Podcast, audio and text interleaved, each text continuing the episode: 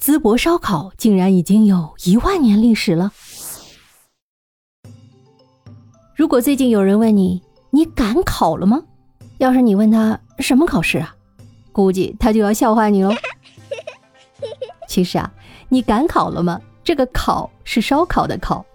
所以第二个问题来了，你吃过新晋网红淄博烧烤吗？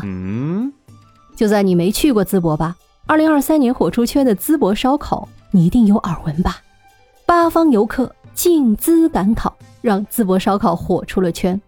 比如大学生组团到淄博吃烧烤，游客专门乘高铁到淄博吃烧烤，大学生组团 BBQ 小饼卷肉的话题接连登上了热搜榜。淄博烧烤抖音话题已经突破了10亿次。哇哦！网上汹涌的流量和坐着动车蜂拥而至的大学生，淄博靠着烧烤就这么火了。小饼、烤炉加蘸料被誉为淄博烧烤的灵魂3件套。一位专门从潍坊坐动车来体验淄博烤肉的大学生评价说，其他地方都是直接烤熟了上来，这里要自己烤，参与感十足啊。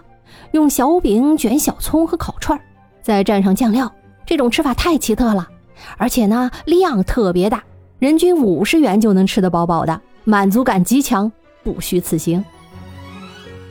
要是你觉得淄博烧烤也就红一时，那可就小看人家了，因为人家10000年前就爱撸串了。淄博烧烤之所以能火出圈，与其久远的历史文化积淀有很大关系。接下来呢，我们就来说说历史上的淄博和它的烧烤历史文化。首先我们来看看淄博的历史地位，它是周代齐国的故都，无论是春秋五霸还是战国七雄都占有一席之地，国力强盛，经济繁荣，文化灿烂。历史上著名的稷下学宫，也就是相当于现在的北大清华就在淄博。淄博历史上人才也是非常多，可谓明星闪耀。比如协助武王伐纣奠定800年周朝基业的姜太公姜子牙，九合诸侯一匡天下的齐桓公，一代名相管仲、晏婴、兵家战神孙膑等，还有唐代开国功臣一代名相房玄龄，以及《聊斋》的作者蒲松龄等等，据说都是淄博人。淄博的临淄区赵家徐窑遗址还入选了2022年全国10大考古新发现，人们从该遗址中发现了一些烧烤食物的遗存。原来早在 1.3万年前，淄博人民就已经开始他们的烧烤盛宴了。烤着烤着，时间就到了春秋战国时期，烧烤由此进入了齐国国君的食谱。战国策中就有记载，齐桓公半夜饿得睡不着了，厨子就专门为他做了一大桌的烧烤。战国策中写道，合调5味而敬之，桓公食之而饱。用现在的话说，桓公撸完串串才心满意足地睡觉去了。到了汉代呢，淄博烧烤的热度还是不减当年。20世纪70年代末，考古人员从淄博境内发掘了一座西汉的墓葬，当中就出土了一件专用于烧烤的青铜方炉，设计既精巧又科学，是国家1级文物。大家可以在本期节目的页面中看看这个国家宝藏。咱就说淄博烧烤是真火，火的还有文化底蕴。汉代是个大一统时期，烧烤也走进了全民烧烤时代。一堆烟火，一张石板，就能让又腥又膻的瘦肉变成香气四溢、冒着香香油花的烤肉。古人的快乐就是如此简单而实在。深受儒家食不厌精、快不厌细这样的饮食文化影响的临淄人改进了博山烤肉的技艺，丰富了配菜、卷饼和蘸料，是一种半自助式的吃法。小饼卷肉配香葱，撒上芝麻盐，蘸上甜面酱或者豆瓣酱、辣酱或蒜蓉酱什么的，既有山东煎饼卷大葱的豪情，又有潍坊朝天锅的欢畅，更有北京烤鸭的精致。你说谁能不爱吃呢？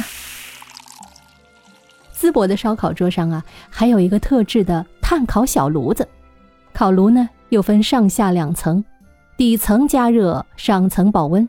老板呢将肉串烤至6-7成熟呢便上桌了。接下来呢是由客人自己掌握火候，接着烤。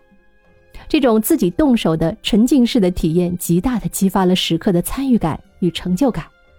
但参与感也不止于此，淄博烧烤最大的特点还有一个非常重要的山东元素，那就是饼。巴掌大的面饼烙至起泡，对折2次，分别蘸上蒜蓉酱、干料和辣椒，再卷入小葱、肉串，一折一撸一卷，就这样将天地间的食物精华收入囊中，在小葱的助推下直冲味蕾，层次感分明，各种味道又融合的恰到好处。小饼不仅中和了肉和调料的鲜咸，碳水化合物还带来了食肉之外的满足感。人间烟火气最抚凡人心，烟火气不等于烟。汉代烧烤不是用一般的柴火，而是要用木炭，好炭才能烤出好肉。木炭没有呛人的烟，还能给吃货创造一个干净温馨的就餐环境。比如说桑木炭，它的质地就很坚硬，可以久烧不烂，在燃烧过程中呢，也不会爆裂飘灰，干净卫生，还能增加食物的香味，所以在古代就很受欢迎。总之啊，凡有人烟处皆有烧烤摊，世间美食不可辜负，人生苦短当尽欢，一串解千愁。没有什么事是一顿烧烤解决不了的，如果有，那一顿不够，就来2顿吧。